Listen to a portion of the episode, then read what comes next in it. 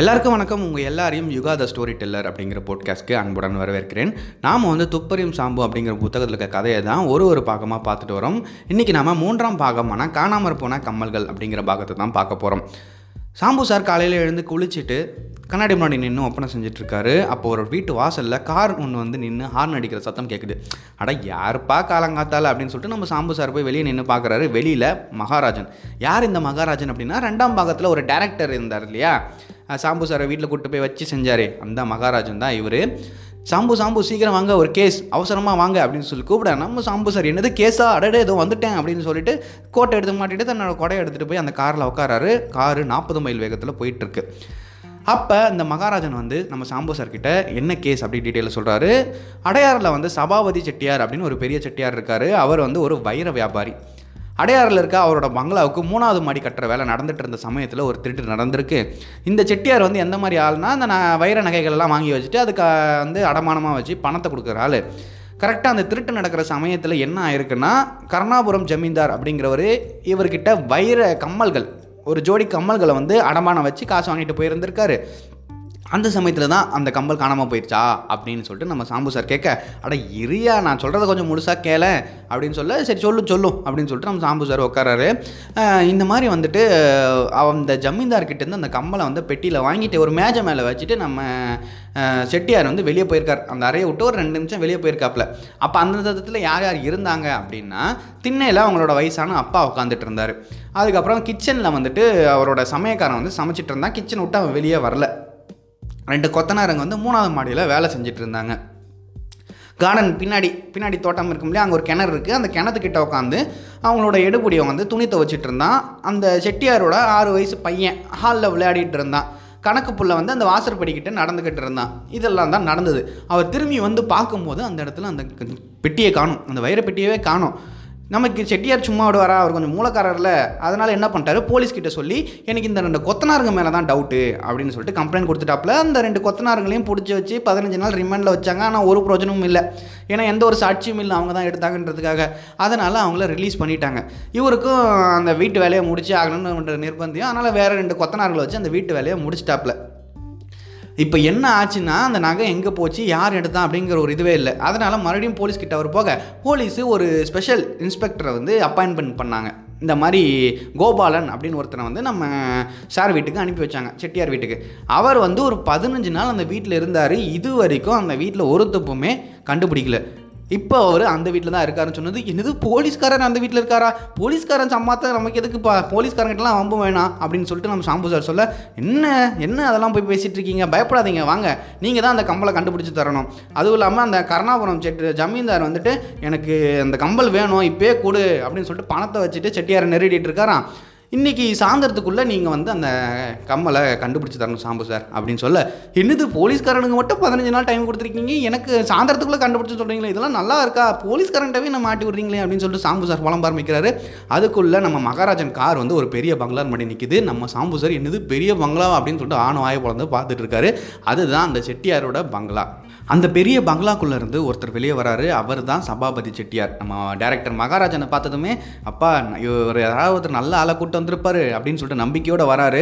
ஆனால் சாம்புவை பார்த்ததும் அந்த நம்பிக்கை எல்லாம் அப்படியே போயிடுது. ஏன்னா சாம்பு சார் பார்க்கவே கொஞ்சம் கேலியாக தான் இருப்பார். அதுவும் என்ன வழிஞ்ச மூஞ்சி அந்த மாதிரி இருக்கவே நம்ம செட்டியாருக்கு அச்சச்சோ இவரா அப்படின்னு சொல்லிட்டு ஒரு டல்லாகிடுது. அவ்வளோதான் போச்சு, நம்ம மாட்டணும் அந்த ஜமீதார்கிட்ட அப்படின்ற எண்ணம் வந்துடுது. மகாராஜன் என்ன சொல்கிறாரு, நீங்கள் இப்படிலாம் யோசிக்காதீங்க, ஆள் பார்க்க தான் இப்படி இருப்பார், தவிர அவரோட செய்கையெல்லாம் வேறு லெவலில் இருக்கும். நீங்கள் அவரை தப்பாக இட போட்டுறாதீங்க, அவர் கண்டிப்பாக உங்களுக்கு கண்டுபிடிச்சி கொடுத்துருவாரு, நான் போயிட்டு வரேன் அப்படின்னு சொல்லிட்டு நம்ம சாம்பு சாரை அந்த வீட்டில் விட்டுட்டு இவர் போயிட்டாரு. செட்டியார் வந்து சாம்பு சாரை கூப்பிட்டு போய் உள்ளாக ஆர வைக்கிறாரு. 2 பேரும் அப்படியே அமைதியாக உட்காந்துருக்காங்க. சாம்பு சாருக்கு ஒரு புது இடம், ஒரு புது கேஸு, எங்கிருந்து ஆரம்பிக்கிறது, தெரிஞ்சால் ஒருத்தருமே இல்லை அப்படிங்கிற ஒரு பயத்திலே அவர் உட்காந்துருக்காரு. செட்டியார் அவர் குறுகுறுன்னு பார்க்க இன்னும் 2 அவருக்கு வந்து ஒரு அச்சம் வருது. செட்டியாரோட பார்வை எப்படி இருக்குது அப்படின்னா, இவன்லாம் கண்டுபிடிக்க போகிறானா, பார்த்தா அப்படி தெரியவே இல்லையே, சே போச்சே அப்படின்ற ஒரு ஏளனமான ஒரு பார்வையை தான் பார்க்குறாரு. சாம்பு சாருக்கு இதை பார்க்கும்போது ரொம்ப ஒரு மாதிரி அசிங்கமாக இருக்குன்னு வச்சுக்கோமே, சே எப்படியாவது இந்த இடத்துலேருந்து போயிடணும் அந்த ஒரு எண்ணம் தான் வருது. கரெக்டாக அந்த சமயத்தில் வந்து நம்ம செட்டியாரோட கணக்கு பிள்ளை அவர் வராரு.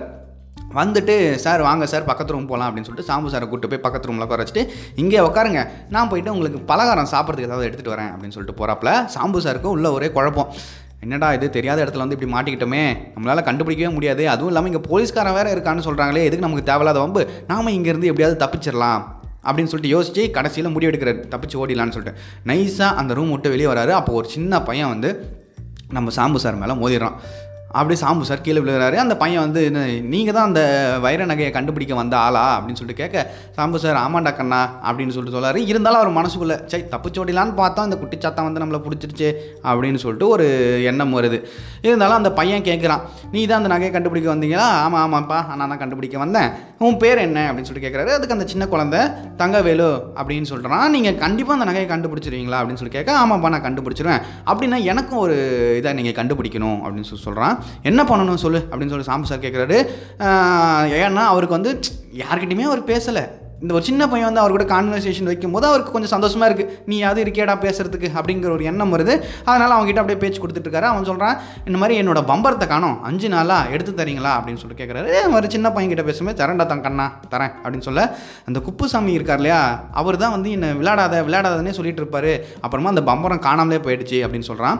குப்புசாமியா, யார் அந்த குப்புசாமி அப்படின்னு சொல்லிட்டு நம்ம சாம்பு சார் கேட்குறாரு. அதுக்கு அந்த சின்ன பையன் சொல்கிறான், அதோ அந்த கணக்கு பிள்ளை தான், உன்னை கூட கூப்பிட்டு வந்து இங்கே விட்டாரு, ரொம்ப பொல்லாத, நான் போய் மாடியில் போய் விளையாட போவேன், அந்த கட்டு புதுசாக கட்டினாங்கள 3வது மாடி, அங்கே போனால் வராத போ அப்படின்னு சொல்லிட்டு விரட்டி விட்டுருவாரு அப்படின்னு சொல்லிட்டு இந்த குழந்தையும் நம்ம சாம்பு சாரை உட்காந்து பேசிகிட்டு இருக்காங்க. அப்போ குமாரசாமி, இந்த கணக்கு புள்ள இருக்கான் பற்றியா, குப்புசாமி, அந்த கணக்கு புள்ள உள்ளே வரான்.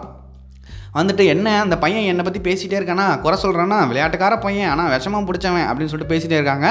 அந்த குப்புசாமி கூட இன்னொருத்தர் வராரு. அவர் யாருன்னா, அவர் தான் அந்த போலீஸ்காரர் கோபாலன். நம்ம சாம்பு சார் அவரை பார்க்குறாரு, இவர் தான் அந்த மகாராஜன் சொன்ன போலீஸ் ஆஃபீஸரோ, அச்சச்சோ அப்படின்னு சொல்லிட்டு அவர் மாதிரி பக்குனாவது அப்படியே அமைதியாக உட்காந்துருக்காரு. அப்புறமா அப்படியே இவங்க 2 பேரும் பேசினே இருக்கிறாங்க. குமாரசாமி என்ன சொல்கிறாரு, சரி இந்த பலகாரத்தில் எடுத்து சாப்பிட்டுட்டுருங்க அப்படின்னு சொல்லவே நம்ம கோபாலன் சொல்கிறாரு, சரி நாங்கள் 2 பேர் பேசுகிறோம், நீங்கள் கொஞ்சம் அந்த பையனை கூட்டிகிட்டு வெளியே போகிறீங்களா அப்படின்னு சொல்லவே அந்த கணக்கு புள்ள குப்புசாமி வந்து அந்த பையனை கூட்டிகிட்டு வெளியே போகிறான். இப்போ வந்து அந்த போலீஸ்காரர் வரார். வந்து, உட்காருங்க சாம்பு சார், நான் உங்களை இதுக்கு முன்னாடி பார்த்ததே இல்லையே, நீங்கள் எந்த கேஸ்லாம் டீல் பண்ணியிருக்கீங்க, எதுவும் பெரிய கேஸ் எதுவும் டீல் பண்ணியிருக்கீங்களா அப்படின்னு சொல்ல நம்ம சாம்பு சாருக்கு ஒன்றுமே புரியல.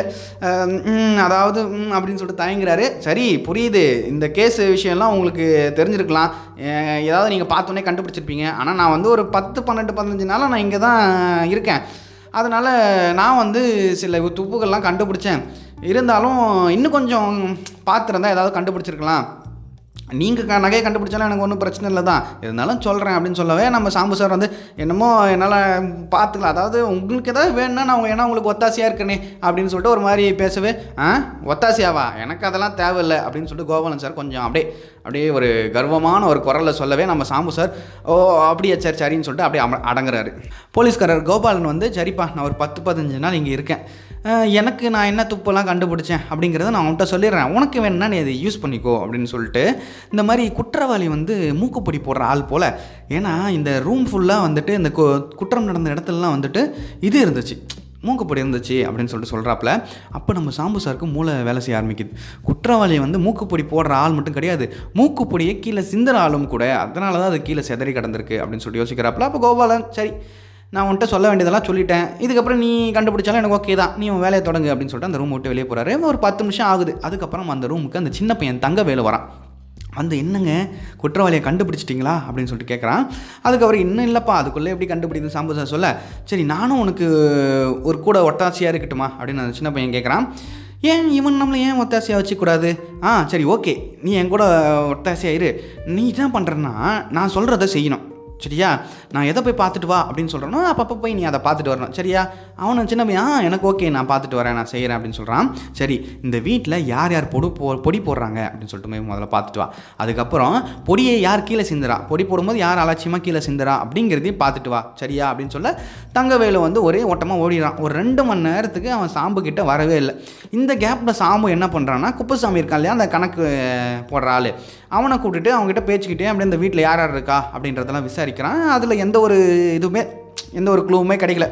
சரி அதுக்கப்புறம் அவங்களெல்லாம் போய் தனித்தனியாக விசாரிக்கணும்னு அவசியமும் வரல.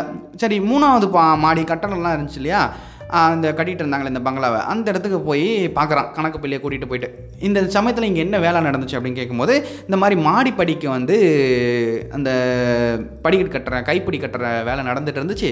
அதுக்கப்புறம் அது மேலே வந்து இந்த இதுன்னு சொல்லுவாங்களே அந்த என்ன சொல்கிறது, உங்களுக்கு சொன்னால் எப்படி புரியும், கலசங்கள்னு சொல்லுவாங்க. அந்த காலத்திலலாம் வந்துட்டு சைடில் அந்த அந்த கைப்பிடிக்கு கீழே ஒரு இது சொம்பு மாதிரி ஒன்று ஒன்று வைப்பாங்க அந்த பில்லர்லே, அந்த மாதிரி ஒரு இதை தான் வந்து அந்த சமயத்தில் பண்ணிகிட்டு இருந்தாங்க அப்படின்னு சொல்லிட்டு சொல்கிறாரு. அப்படியா சரின்னு சொல்லிட்டு நம்ம சாம்பு சார் வீடு ஃபுல்லாக தேடி பார்த்துட்டாரு. ஆனால் எதுவுமே ஒரு இண்டு இடுக்கிடாமல் எல்லா இதையும் தேடி பார்த்துட்டாரு, ஆனால் அவருக்கு எதுவுமே கிடைக்கல. சரின்னு சொல்லிட்டு சாம்பு சாருக்கு வந்து என்ன பண்ணுறது அப்படின்னு ஒரே யோசனை. அதுக்கப்புறம் அவர் வந்து இந்த குப்புசாமி அவர் கூடயே கூட்டிகிட்டு சுற்றுறாருல, அதனால் அவர் மேலே ஒரு அபரிவிதமான நம்பிக்கை வந்துடுது. சரி நம்ம இவர்கிட்ட சொல்லி பார்ப்போம் அப்படின்னு சொல்லிட்டு, இந்த மாதிரிப்பா இந்த வீட்டில் யார் வந்து பொடி போடுறாங்க, ஏன்னா பொடி போடுறவன் தான் ஒரு குற்றவாளியை நாங்கள் கண்டுபிடிச்சிட்டோம், அந்த பொடி போடுறவன் வந்து பொடியை அதிகமாக கீழே சிந்துறான், அந்த மாதிரி யாராவது உனக்கு தெரியுமா அப்படின்னு சொல்லிட்டு கேட்க, அவன் அந்த மாதிரிலாம் எனக்கு யாரும் தெரியாது அப்படின்னு சொல்கிறான். இந்த கேஸு முடியும்னு எனக்கு நம்பிக்கையே இல்லை, நீ வேணால் எனக்கு ஒத்தாசி செய் அப்படின்னு சொல்லிட்டு கேட்டுக்கிறாரு. அதுக்காக சரி சார் நான் உங்களுக்கு என்ன வேணாலும் செய்யுங்க, ஆனால் நான் வந்து பொடி போடுறதெல்லாம் கிடையாது பார்த்துக்கோங்க அப்படின்னு சொல்லிட்டு சிரிச்சுக்கிட்டே அந்த இடத்துலேருந்து போகிறான். ஒரு ஒரு மணி நேரத்துக்கு அடுத்து அந்த இடத்துல சாம்பு வரான். சாம்புவோட அந்த அசிஸ்டண்ட் யார் அந்த தங்கவேல வரான், சின்ன பையன் வந்து ரகசியமாக சொல்கிறான், தாத்தா பக்கத்தில் என்ன இருந்துச்சு தெரியுமா அப்படின்னு கேட்க, தெரியாது சொல்லு சொல்லு அப்படின்னு சொல்லிட்டு சாம்பு ஆர்வமாக கேட்க போகிறாரு. இந்த மாதிரி பொடி இருந்துச்சு அப்படின்னு சொல்லிட்டு சொல்கிறான்.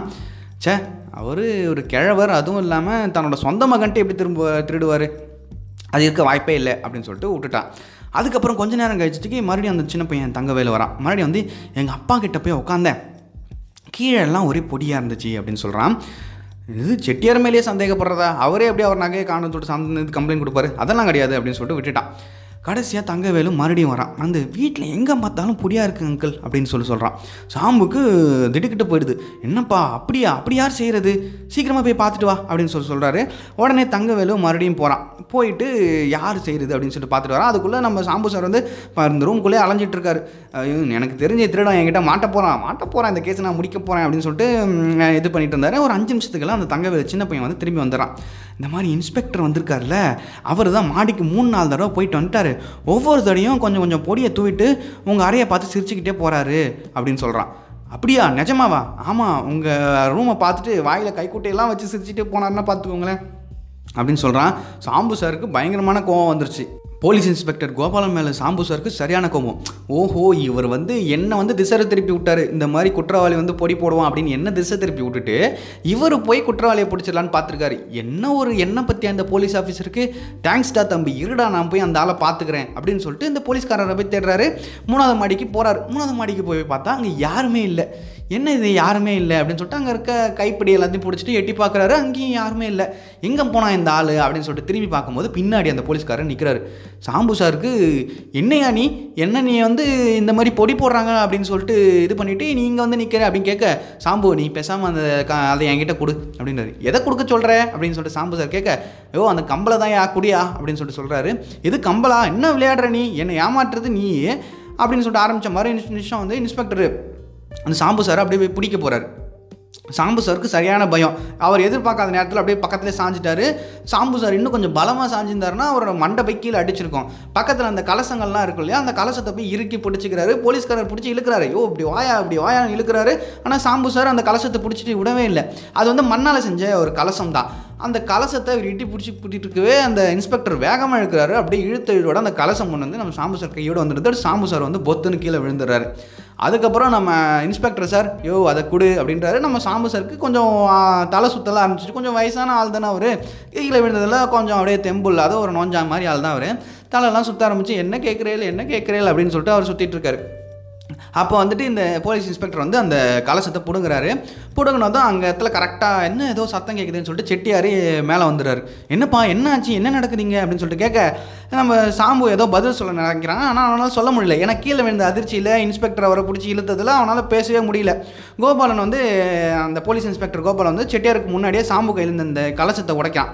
அதுக்குள்ளே இருந்து கம்மல்கள் வச்சுருந்த பொட்டி கிடைக்கிது, வைர கம்பல்கள் வச்சுருந்த பொட்டி. உடனே அந்த செட்டியார் போய்ட்டு அந்த பெட்டி எடுத்து பார்க்குறாரு. அதுக்குள்ளே அந்த கம்பல்கள் இருக்குது. அப்படியே செட்டியாருக்கு ஆச்சரியம், அப்பப்பா கிடச்சிருச்சே அப்படின்னு சொல்லிட்டு. இப்போ கோபாலன் என்ன சொல்கிறாரு, நம்ம சாம்பு சார் காதுகிட்ட போயிட்டு நீ ஒன்றும் வாயை திறக்காத, எல்லாத்தையும் நான் பார்த்துக்கிறேன், பொடி விஷயம் தான் சரியா அப்படின்னு சொல்லிட்டுறாரு. சாம்புக்கு என்னன்னே புரியல, இவங்களாம் என்ன பேசுகிறாங்க, எனக்கு அடிபட்டுருக்கேன், என்னை யாரும் பார்க்க மாட்டாங்களே அப்படின்ற எண்ணம் தான் அவருக்கு வருது. இருந்தாலும் அவரே அதெல்லாம் இல்லை, அப்படியே அமைதியாக இருக்கார். இப்போ இன்ஸ்பெக்டர் கோபாலன் வந்து செட்டியார்கிட்ட பேசுகிறார். சார் தோ இங்கே இருக்கார் சாம்பு, இவரை நீங்கள் வந்து கேவலமாலாம் நினச்சிடாதீங்க, இவர் ஒரு மகா கெட்டிக்காரரு. நான் வந்து 15 நாளாக கஷ்டப்பட்டு கண்டுபிடிக்க முடியாததான் இவர் ஒரே நாளில் கண்டுபிடிச்சிட்டாருங்க. உங்கள் வீட்டு மெத்தையில் இந்த இடம் தானே அந்த நகை காணாமல் போகும்போது கட்டணம் நடந்துட்டு இருந்த இடம், அதை திருடினது வேறு யாரும் இல்லை, அந்த கொத்தனாருங்க தான். நகையை வெளியே கொண்டு போக முடியாமல் உள்ளே மாட்டிக்கிட்டானுங்க அவனுங்க. அதனால் அவனுக்கு என்ன பண்ணானுங்க, இந்த இடத்துல கட்டிகிட்டு இருந்த அந்த கலசங்களில் ஒன்றுத்துல தான் அந்த நகையை வந்து வச்சுட்டானுங்க. சரிங்களா? அதுக்கப்புறம் நீங்கள் வந்து காணாமல் போன நகை எங்கே அப்படின்னு சொல்லிட்டு உடனே தேட ஆரம்பிச்சதால அவங்களுக்கு வேறு வழி தெரியல, அதை எப்படி அங்கேருந்து வெளியில் கொண்டு போகிறதுன்னு வழி தெரியல. நீங்கள் அவங்களாம் அதுக்குள்ளே போலீஸ்கிட்டையும் மாட்டி விட்டுட்டீங்க. அதனால் அவங்களால திரும்பியும் வர முடியல. நீங்கள் வேறு சில கொத்தாளங்களை வச்சு அந்த கட்டடத்தை வந்து கட்டி முடிச்சிட்டிங்க. வயிறு கம்பல்கள் வந்து ஒரு கலசக்குள்ளது தான் இருந்துச்சு, ஆனால் அது எந்த கலசம் அப்படின்னு கண்டுபிடிக்கிறதுன்னு எனக்கு தெரியலை. சாம்பு சாருக்கு வந்து கீழே படுத்துட்டு இருக்காருலே, அவருக்கு அப்படியே தலைலாம் சுற்ற ஆரம்பிச்சிருது, ஒரு மாதிரி படப்படப்பாயிருது, உடம்பெல்லாம் சுடாதுல. குப்புசாமியை ஏதாவது அப்படின்னு சொல்லிட்டு புலம்ப ஆரம்பிக்கிறாரு. ஏன்னா குப்புசாமி வந்து அவருக்கு கொஞ்சம் ஒரு அந்தரங்க நண்பர் மாதிரி ஆகிட்டார் இல்லையா, எனக்கு ஹெல்ப்லாம் பண்ணு அப்படின்னு சொன்னதால் குப்புசாமிக்கிட்ட ஏதாவது கொண்டு வர சொல்லலாம் அப்படின்னு சொல்லிட்டு குப்புசாமி பேரை வளர்றாரு, அந்த கணக்கு புள்ள பேரை வளர்றாரு. இன்ஸ்பெக்டர் உடனே சாம்பு சார் நீங்கள் ஒன்றும் பண்ணிக்காதீங்க, நானே பார்த்துக்கிறேன், நான் குப்புசாமி அரெஸ்ட் பண்ணுறதுக்கு எல்லா ஏற்பாடும் பண்ணிட்டேன் அப்படின்னு சொல்கிறாரு. செட்டியார்கிட்ட இந்த மாதிரி குளத்துக்காரங்க வந்து நம்ம கம்மலை வந்து எடுத்துகிட்டு போகிறதுக்காக உங்கள் குப்புசாமி, அதாவது உங்கள் கணக்கு புள்ளையே கைக்குள்ளே போட்டுக்கிட்டாங்க. அவரும் வந்து ஒரு தடவை மாடிக்கு வந்து இங்கே இருக்க ஒரு கலசங்களை உடச்சி பார்த்துட்டு இருந்திருக்காரு. சரிங்களா? அதனால தான் உங்கள் சின்ன பையன் அந்த தங்கவேலு மாடிக்கு வந்தால் கூட இங்கே வராதப்போ இங்கே விளையாட வரக்கூடாது அப்படின்னு சொல்லிட்டு துரத்தி விட்டுருக்கான் அந்த பையன். இதுவே அவன் இங்கே இருந்திருந்தானா ஒன்றுத்தையாவும் உடச்சி பார்த்துட்டு இருந்தான். இது வரைக்கும் நான் பார்த்த வரைக்கும் அவன் 6 கலசங்களை உடச்சிட்டான். இதுக்கு மேலே இருந்தால் அவன் கண்டிப்பாக அந்த இதை எடுத்துகிட்டு போயிருப்பான், இந்த நகையை எடுத்துகிட்டு போய் அந்த குளத்துக்காரங்கிட்ட கொடுத்துருப்பான் அப்படின்னு சொல்லவே நம்ம செட்டியாருக்கு அப்படியா, அச்சோ இந்த வரைக்கும் எனக்கு தெரியாமல் போச்சு, இது வரைக்கும் அதான் சார் குப்புசாமி 6 இதை உடச்சிட்டான், இன்னும் இந்த கம்மல் கிடைக்கிற வரைக்கும் அவன் உடச்சிக்கிட்டே தான் இருப்பான். எனக்கு கூட அந்த கலசத்தில் எந்த இடத்துல கம்மல் இருந்துச்சுன்னு தெரியவே இல்லை சார். ஆனால் அது ஒருக்கார சாம்பு பாப்பா வந்தார், ஒரே நோட்டியில் கண்டுபிடிச்சிட்டார் சார். சாம்பு சாருக்கு இதெல்லாம் காதில் கேட்கும்போது என்னது நான் கண்டுபிடிச்சேனா, என்னத்தையோ சொல்கிறாங்களே, ஐயோ இதெல்லாம் நடக்கிறது உண்மையா அப்படின்னு சொல்லிட்டு ஐயோ சார் நான் இங்கே இல்லை சார், என்னை வீட்டில் கூப்பிட்டு போய் விட்டுருங்க சார் அப்படின்னு சொல்லவே கோபாலன் வந்து அந்த இன்ஸ்பெக்டர் கோபாலன் வந்து அவர் கையை பிடிச்சி தாங்களா கீழே கூப்பிட்டு போய் ஒரு போலீஸ் ஜீப்பை வர வச்சு அந்த போலீஸ் ஜீப்லேயே கூப்பிட்டு போய் நம்ம சாம்பு சார் வீட்டில் விடுறாரு. சாம்பு சார் எதுவும் தப்பாக நினச்சிக்காதீங்க, நான் உங்களுக்கு தப்பான தகவல்கள்லாம் கொடுத்துட்டேன்னு, இதுக்கு நான் எப்படி உங்களுக்கு கைமாறு செய்ய போகிறேன்னு தெரில, ஏன்னா நீ செட்டியார்கிட்ட அந்த உண்மையை சொல்லாமல் இருந்தீங்களே அது வரைக்கும் எனக்கு சந்தோஷம், ஆனால் நம்ம மறுபடியும் பார்ப்போம் அப்படின்னு சொல்லிட்டு அவர் கிளம்பி போயிடுறாரு. ஒரு 2 நாள் கழிச்சு சாம்பு சாருக்கு வந்து செட்டியார்கிட்டேருந்து 100 ரூபா வருது. சாம்பு சார் வந்து சரி நம்மளுக்கு காசெல்லாம் அனுப்பியிருக்காரு அப்படின்னு சொல்லிட்டு செட்டியார் வீட்டுக்கு போய் அவருக்கு நன்றி தெரிவிக்கலான்னு போகிறாரு. அப்போ கூடவே ஒரு பம்பரம் வாங்கிட்டு போகிறார். ஏன்னா அந்த சின்ன பையன் தங்கவேல் இருந்தால என்னோடய பம்பரம் காணாமல் போயிடுச்சு அப்படின்னு சொன்னா இல்லையா, அதுக்காக அந்த பையனுக்காகவும் ஒரு பம்பரம் வாங்கிட்டு போய் இந்தடா தம்பி உனக்கு பம்பரம் சொல்ல அந்த தங்கவேல் சின்ன பையன் வந்துட்டு இல்லை சாம்பு சார் எனக்கு வந்து பம்பரம் கிடச்சிருச்சு, நான் அந்த வீட்டில் தேடி பார்த்தேன், ஆனால் அப்பா சொன்னார் நீங்கள் பயங்கர கெட்டிக்காரரு பெரிய டிடெக்டிவ்னு, உங்களால் எனக்கு 2 பம்பரம் கிடச்சிருச்சு அப்படின்னு சொல்லிட்டு சந்தோஷப்படுறான். இதோட இந்த 3ஆம் பாகம் முடியுது. சாம்பு சாருக்கு என்ன நடக்குது அப்படின்னு ஒரு கேஸ்லேயும் புரிய மாட்டேங்குது, ஆனால் அவரால் கேஸ் சால்வ் ஆகுது. அது மற்றவங்களுக்கு புரியுது, ஆனால் சாம்பு சாருக்கு புரியலை. இருந்தாலும் அந்த பெனிஃபிட்லாம் நம்ம சாம்பு சாருக்கு தான் வந்து சேருது. இனி வர கதைகளில் அடுத்தடுத்து சாம்பு சார் என்ன பண்ணுறாரு, எவ்வளோ பெரிய உச்சத்தை அடைகிறாரு, லக்கு அவருக்கு எவ்வளோ கூட இருக்குது அப்படின்றத நம்ம பார்க்கலாம். அதுவரை உங்களிடமிருந்து விடைபெறுகிறேன். நன்றி, வணக்கம்.